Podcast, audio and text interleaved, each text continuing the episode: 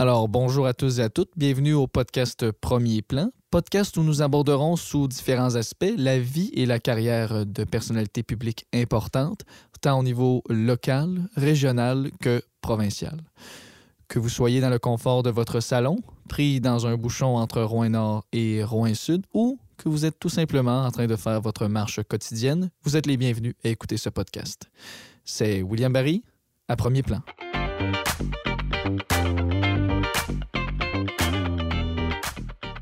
On se retrouve aujourd'hui au restaurant Olive et Basile pour euh, l'émission Premier Plan. Donc, aujourd'hui, on a la chance de recevoir le chef du Parti québécois, M. Paul Saint-Pierre Plamondon. Saint-Pierre Plamondon, bonjour. Ça va très bien? Oui, très très bien. De passage en Abitibi-Témiscamingue? Ouais, pas pour la seule fois. Je pense que vous allez me revoir souvent cette année.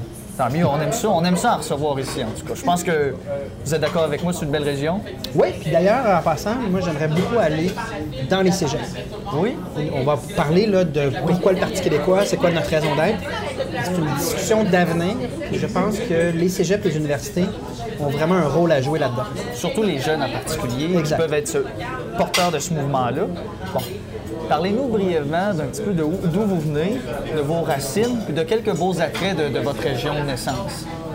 Et moi, je suis né à Trois-Rivières, mais dans ma vie, je pense que j'ai eu 25 résidences différentes. Euh, non seulement je me suis promené à travers le Québec, c'est-à-dire que j'ai vécu à Montréal, Québec, Trois-Rivières, Gatineau, euh, dans les Laurentides, mais dans ma vingtaine, euh, j'ai vécu au Danemark, en Suède, en Norvège, en Bolivie, en Angleterre, en Belgique. Donc, je pourrais pas. Mes racines, c'est le Québec, dans son ensemble, dans toute sa beauté, dans toutes ses régions. Mais en même temps, je suis un gars qui a vraiment voyagé beaucoup par Ouais. curiosité.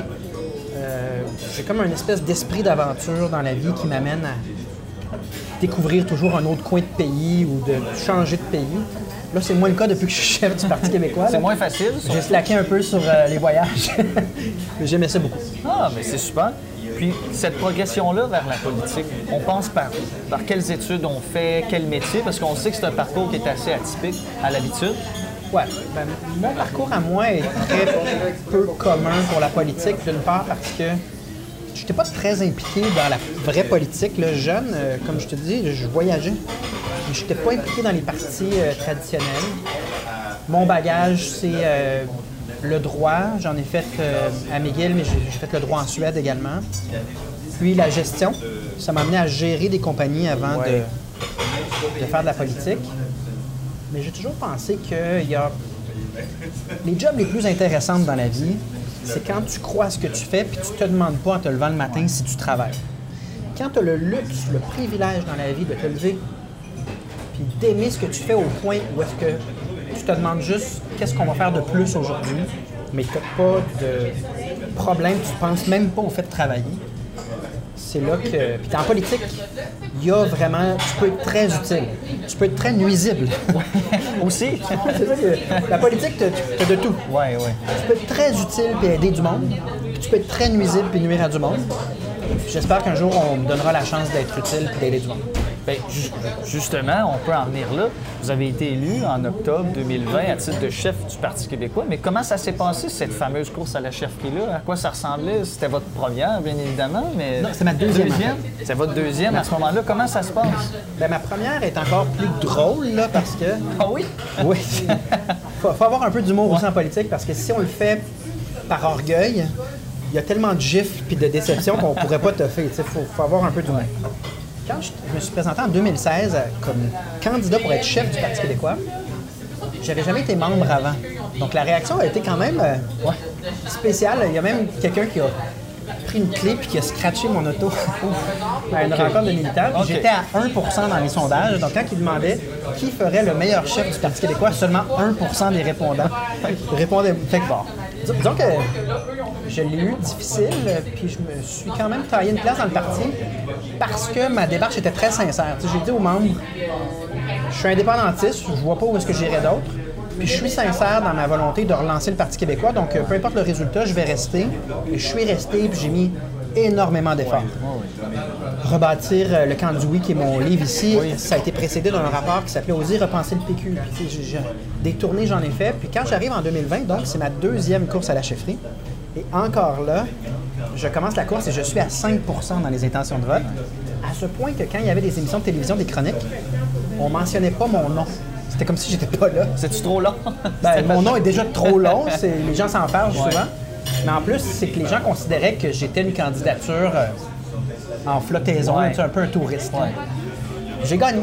J'ai fini par gagner, mais c'est la preuve que pour ceux qui veulent faire de la politique ou qui le considèrent, il ne faut pas faire de la politique en fonction des sondages et des circonstances. Il faut tenir quelques idées en tête qui nous motivent, avoir une motivation aussi d'aider du monde, puis juste être constant, passer à travers les intempéries, demeurer le plus de bonne humeur possible, dans les hauts comme dans les bas, mais dans les hauts aussi.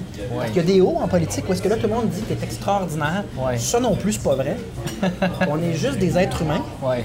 qui ont fait notre possible pour aider du monde, améliorer notre société, réfléchir à c'est quoi les meilleures solutions pour des problèmes complexes. C'est pas facile tout le temps, mais il y a- des hauts et il y a des bas, ça faut vivre avec. Il faut rester justement neutre. Il ne faut pas toujours s'élever quand ça va super bien. Il faut être C'est capable. dangereux de s'enfler la tête en politique. Puis regardez les gouvernements qui sont très, très, très confortables. Ouais. Des fois, ils deviennent, des fois, ils deviennent arrogants. Ça comme ça en général. Oui, mais on parle pas il n'y a, de- pas de- il y a pas d'exemple concret. On parle pas de gouvernement en particulier. Pas, juste- pas de gouvernement en particulier, Non. mais il y a sûrement quelque part au Nicaragua ou euh, en Asie du Sud-Est euh, où est-ce qu'il y a un gouvernement comme ça. Ben, on les connaît. À l'inverse aussi, des fois on est très dévalorisé, très méprisé de- sur les médias sociaux, des, des commentaires très durs. Ça non plus, il faut, faut faire la part des choses, juste continuer à donner du temps en fonction de ce qu'on pense qui est la meilleure euh, solution. Puis à ce moment-là, vous étiez content, j'imagine, oui, de, de remporter cette course à la chefferie-là. Mais à partir de là, avez-vous dit, bon, la prochaine étape, c'est l'indépendance? Parce que votre parti, c'est un véhicule d'indépendance. Vous aussi, vous l'incarnez. Mais encore, à ce moment-là, quelle est la prochaine étape? Comment on peut garder cet espoir-là d'indépendance? Il y a la pandémie, puis il y a la politique plus structurelle à moyen long terme. C'est sûr que pendant la pandémie, mes vrais défis, je ne le cachera pas, c'était premièrement de former une équipe avec mes députés qui ne me connaissaient pas beaucoup. Ouais. Euh, également, je ne suis pas élu à l'Assemblée nationale, c'est particulier. Ça veut dire que se poser la question, est-ce que ce chef-là, on va l'entendre dans les médias une fois de temps en temps ou est-ce qu'il va être invisible? J'avais des défis bien concrets comme redresser le financement du Parti québécois, s'assurer qu'on a les sous pour la prochaine campagne, c'est le cas maintenant. Donc il y a eu beaucoup de travail qui est moins glam, mais qui est nécessaire. Là, une fois qu'on arrive, parce qu'un jour, on va arriver à une vie plus normale, où est-ce que la pandémie ne prend pas toute la place, je pense pas que le virus est prêt de partir, mais je pense qu'on va s'habituer à se le souhaiter, vie- en tout cas. On va se le souhaiter qu'il parte, mais on va vivre avec une certaine forme de vie normale à un moment donné, où ça va se stabiliser, puis dans quel cas, on va parler d'avenir. Ce qui a été frappant pendant la pandémie, c'est à quel point le Québec n'obtient pas de gains ou de collaboration du Canada. On voulait fermer nos aéroports à temps pour contrôler la COVID, on ne l'a pas obtenu. Les frontières, l'armée, on a demandé à ce qu'elle reste. Ils ont quitté. On demande 6 milliards de retour en santé. On les obtient pas. 6 milliards, là, ça serait beaucoup plus de services en Abitibi. Oui, en effet. Euh, toutes sortes de questions euh, très concrètes comme la protection de la langue française, euh, le mépris du Canada au débat des élections fédérales. Oui. Tout nous dit, là, avec des gros lumineux rouges, qu'on ne peut pas rester là. Est-ce que c'est le bon moment en pandémie de dire aux gens on fait l'indépendance demain matin? Les gens, ont- en, en québécois, on dit de la broue dans le toupette. Oui. Les gens, à juste titre, en ont déjà plein les baskets avec les impacts de la pandémie sur nos vies. Mais tout ça, là, il va y avoir un moment où on, va recommencer à parler d'avenir. Puis moi, je trouve que les deux dernières années ont tellement illustré le fait que si on reste dans le Canada, ça va être un déclin linguistique, culturel, mais surtout nos intérêts financiers, économiques, ne sont pas servis là-dedans. Donc, imaginez le jour où est-ce qu'on va avoir notre équipe nationale de hockey aux Olympiques, puis qu'on va avoir une représentation à l'ONU, puis on va devenir un des pays les plus verts au monde. Y a, il y a un bel avenir qui nous attend si on recommence à rêver à l'avenir. C'est pour ça que je, privilégie beaucoup les jeunes là-dedans, parce que c'est une question d'avenir. Si on regarde à courte vue le présent en pandémie, on se trompe. C'est pas de ça dont il est question. Il est question de relancer un projet qui est non seulement nécessaire, mais qui est très porteur d'une société meilleure. C'est pour ça que je consacre autant de temps euh, que ça. C'est pour ça que je rebâtis ma formation politique, le camp du oui, en me disant notre moment s'en vient, notre rendez-vous avec l'histoire s'en vient. puis on a hâte à ça. Ben, c'est justement ce que vous relatez quelque peu dans, dans ce fameux livre-là, qui est par ailleurs excellent. Je, je- je l'ai lu et ben, on, fait, on en fait la promotion en même temps. Il faut, il faut faire cette Il faut lire des livres, euh, pour ceux qui écoutent ça, puis qui, notre entrevue, puis qui se disent, j'ai un intérêt pour la politique. La lecture est moins valorisée à l'ère de Twitter, Instagram Oui, et TikTok. Ouais. Euh, mais le- le- la lecture, c'est quand même euh, du temps qui est meilleur pour la santé mentale que TikTok, mais qui est, Oui. rem- qui est riche aussi. Qui permet de, de comprendre notre société, avoir des points de vue différents. Donc, euh, en fait, mon plan de match, il est dans ce livre-là. C'est comme ça que je me suis fait élire. Le livre a servi de tremplin à mon élection parce que les gens l'ont lu puis ont dit OK, ouais, on, va, on s'en va par là. Pas juste 1% finalement. On va y Ouais, donner finalement, plus. qu'un pour cent. ouais. On va y donner, après lecture, on va y donner plus qu'un pour cent. là. Finalement, il vaut la peine. Pour vous, vous l'avez dit, vous n'êtes pas élu, mais par- une journée à l'Assemblée nationale, pour vous, ça ressemble à quoi? Euh, Je demeure chef, hein, donc euh, souvent la matinée commence par les points de presse avec les médias. C'est comme un bombardement de questions. Pour, pour- pour quelqu'un qui ne l'a pas vécu, les premières fois, c'est assez hostile. Ouais, j'imagine. Tu sais, on ne se sent pas confortable. Mais vous tirez bien votre épingle du jeu quand même. Ouais, ouais, faut se débrouiller. Une fois qu'on a répondu à toutes les questions du jour, on se pose la question, parce que moi, je peux pas être en chambre. Donc, on se pose la question, on va aller où en chambre? Donc, je participe à, aux rencontres d'équipe. Puis, on se pose la question également, ben, qu'est-ce qu'on voudrait mettre en relief dans les médias comme proposition? Donc, pas juste être à- dans la réaction du sujet du jour. C'est comme là, tout de suite après notre entrevue, je donne un- une entrevue sur les paradis fiscaux. C'est pas précisément dans l'actualité, mais on a des propositions qui seraient, on pense, vraiment efficaces pour mettre fin à ça. Donc, récupérer des sommes qui en ce moment nous échappent pour justement notre système de santé, les garderies, etc. Donc, on travaille là-dessus euh, une partie de la journée. J'aime beaucoup écrire. Souvent, j'écris moi-même mes lettres ouvertes. Wow. Je fais moi-même mes publications Facebook. Il n'y a rien qui est publié. D'ailleurs, apparemment, je suis un peu anormal là-dessus. Oui. des politiciens ils laissent du lousse Oui, c'est c'est leurs commun, équipes. Moi, je, suis très, très. euh, Si c'est moi qui le dis, là, faut que ça passe par moi, parce que sinon, je me sens. euh, c'est comme si on m'enlevait ma personnalité. là. On vous enlève le micro, c'est pas ça qui Ben, à tout le moins, quand c'est moi qui parle. Ouais. Si c'est mon équipe qui parle, j'ai pas de problème. Donc, c'est du travail. Puis, il y a des moments comme aujourd'hui où est-ce que, tu sais, pour la prochaine année, moi, je vais passer beaucoup de temps sur le terrain, justement parce que je suis pas tenu Oui. d'être à l'Assemblée nationale. Puis, c'est important de trouver les bons, les bons candidats, candidates, de trouver des militants qui croient à l'indépendance puis qui se disent, qui se disent, moi, j'ai un peu de temps pour ça, j'aimerais ça aider. Euh, Il y, a- il y a de l'humain en politique. hein. On aimerait croire que c'est les meilleures idées qui gagnent. Les gens, il faut qu'ils t'apprécient puis qu'ils pigent tes qui avant de te donner en con- une confiance quelconque. Ouais, ouais. Donc, il y a beaucoup, beaucoup de café comme on fait en ce moment, euh, de jasettes. euh, puis des fois, il y a des imbroglios. euh. T'as une crevaison, puis t'arrives en retard. Ou des fois... Bref, c'est euh, c'est très intéressant. C'est exigeant aussi. Tu sais, c'est pas une job... pas une job de 9 à 5. là. Non, je- j'en doute pas. Puis on peut en venir à notre prochaine question. Cette fameuse vie de politicien-là, comment elle se conjugue avec la vie familiale? Comment ça se passe, ce, ce fameux politique famille-là, comme on aime l'appeler? Euh, je trouve ça difficile, je le cacherai pas. Moi, mes enfants ont 19 mois puis 3 ans et demi. C'est la seule chose, tu sais, quand j'en parle avec ma femme, c'est la seule chose sur laquelle on ne veut pas faire de compromis. Donc, depuis que je suis chef du Parti québécois, est-ce que j'ai des loisirs? La réponse, c'est non. je suis prête à payer ce prix-là. Est-ce que je gagne aussi cher que quand j'étais avocat? Non, c'est pas grave. La seule affaire, c'est de protéger du temps avec tes enfants pour qu'eux ne paient, pas- paient pas le prix le reste de leur jour. Puis, c'est faisable, mais ce qui est difficile, c'est que l'actualité ne te demande pas la permission en fonction de ta journée avec tes enfants. Ouais. Donc, quand il y a quelque chose qui éclate, tu n'as pas le choix de rembarquer. Puis souvent, c'est en plein milieu d'un moment que tu as à faire. euh, comme en ce moment, ma fille de 3 ans, j'y lance des balles de tennis. Puis elle commence à frapper. C'est notre activité. Mais c'est chiant quand tu es obligé Ouais, de ouais, je comprends. d'interrompre. Je comprends. Donc, il y, a- il y a, je pense, encore du cheminement à faire. Si on veut des jeunes familles en politique, il faudrait qu'il y ait un peu plus de tolérance. Les attentes envers le chef sont très, très élevées. Il faudrait que je sois disponible énorme. tout le euh, temps. À certains égards, oui. En ce moment, si je réponds, je suis avec mes enfants. D'ailleurs, dans la course, où est-ce que j'étais à 5% en plus d'être à 5% j'avais dit mon fils vient de naître, Maurice, Donc, je vais prendre trois semaines de congé de, materni- de, de paternité. Ouais. Puis là, les chroniqueurs à LCN et RDI disaient c'est ridicule. euh, pas c'est ridicule, j'exagère. Ils ont dit gagnera pas la course en, s'excluant de la course, Ouais. déjà qui est très bas. Ouais. Donc, il faut, euh, faut un peu de cran. Oui, en Il effet. faut réussir à défendre sa famille. Puis il y a des fois, euh, je sens un peu de culpabilité. Comme hier, ma fille a été hospitalisée parce qu'elle fait de l'asthme. J'étais ici en, Abiti- en Abitibi. Effectivement, je suis sur le téléphone, êtes-vous correct? Mais j'aimerais ça être là. Fait que j'espère que je- j'espère vraiment que je vais réussir ce défi-là. C'est le seul prix que je suis pas prêt à payer.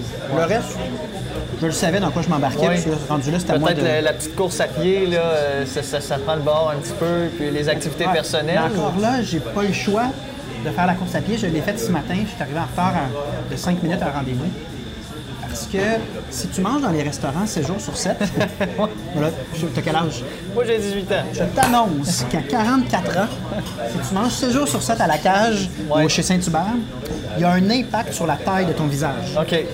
Sur le reste, on sait pas, mais la taille du visage, en tout cas. Je ne parle pas euh, du reste. Mais tout ça pour dire que ça, ça- ça crée la vie de politicien, te crée beaucoup d'obligations que tu n'aurais pas de manière aussi intense. Ouais, en effet. Être toujours dans les restaurants, c'est pas super bon pour la santé. Fait que tu compenses avec des soirées où est-ce que tu t'entraînes. Euh, c'est bon pour la santé mentale également. Donc j'essaie d'être discipliné sur toutes ces affaires-là, mais je ne cacherai pas que c'est un combat constant. Ouais, tu parce que des gens déçus, si tu leur dis je peux pas te rencontrer, peu importe qui dans la société, Ouais. des gens déçus, euh, c'est difficile après de les ramener. Eh là. oui, en effet. Surtout si tu leur dis c'est parce que je suis allé courir. J'allais m'entraîner, sais. courir à un autre moment. Ben oui, moi, je suis pas important. Ben oui, non, je comprends. Puis il y a des millions de Québécois. là. Donc c'est un défi. C'est un combat constant de équilibrer sa vie, puis en même temps pas décevoir les gens. Mais il faut le faire parce que sinon on ne peut pas durer. Il faut durer en politique. Les gens pensent, euh, souvent quand on est jeune, on aimerait changer la société pour le mieux. Oui. Puis c'est légitime, puis c'est ça qu'il faut faire. Mais le changement social, c'est long. Oui, en C'est effet. long, Oui. c'est long, il faut, faut persévérer. C'est ça le défi. Puis, si vous aviez un conseil à donner, c'est ce qu'on fait à l'émission ici, un conseil à donner à quelqu'un qui s'intéresse de près ou de loin à la politique, un conseil à lui donner. Le conseil de mon oncle Paul. Qu'est-ce que mon oncle Paul a à dire? Le moment conseil de mon oncle Paul. Écoutez les hennes. non, je, je pense que la dernière chose que j'ai que, dit, c'est vraiment ça. C'est euh, c'est important de, pour ceux qui ont la flamme d'améliorer quelque chose dans la société, c'est important de le garder. Puis la, la seule manière de garder un élan pour être utile aux autres ou de marquer sa société, c'est d'être conscient que c'est un marathon, c'est pas un sprint. Il faut être capable de s'impliquer puis de garder l'implication assez longtemps pour avoir un quelconque impact. Puis c'est faisable. C'est ça qui est passionnant, c'est que ça marche. Mais il faut être conscient de, du temps. Les mentalités changent lentement. Des fois, on se trompe. Oui, en effet. Euh, Dans, dans- dans- dans certaines choses que j'ai dit euh, quand j'étais euh, chroniqueur, par exemple, à Bazo.tv à Télé-Québec pendant des années, il y a des choses aujourd'hui que j'ai changé d'idée. Parce que je connais mieux mon sujet, donc il faut, faut être très modeste, puis être dans la longueur de l'implication. Puis garder en tête que c'est vrai qu'on peut changer positivement des choses quand on persévère. Donc ça vaut la peine pour tous ceux qui ont la flamme d'être utiles à leur société ou de vouloir régler des problèmes euh, réels, l'environnement, la protection des, des enfants, de la petite enfance, euh, des sujets qui sont euh, déterminants pour les prochaines générations. Il y a de quoi à faire. Il faut juste être prêt à payer un peu le prix dans le temps. Puis c'est pas si pire que ça, là. j'ai pas l'air... En tout cas, vous avez l'air en vie. c'est ça, j'ai l'air en vie, Vous avez l'air en vie, c'est sûr. Bien, Monsieur Saint-Pierre Plamondon, on vous remercie d'être de passage à l'émission, d'être de passage en Abitibi-Témiscamingue d'une manière plus générale. Écoutez, on vous enverra. le- Je veux mon invitation au cégep. C'est une invitation qui est lancée.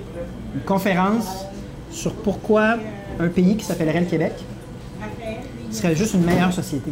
En environnement, en justice sociale, à l'international, en termes de rayonnement, je veux ma place pour parler de ça au cégep. C'est un rendez-vous. J'attends votre appel. Donc sur ça, ça ne pourrait pas être plus clair. Sur ça, je n'ai pas le choix.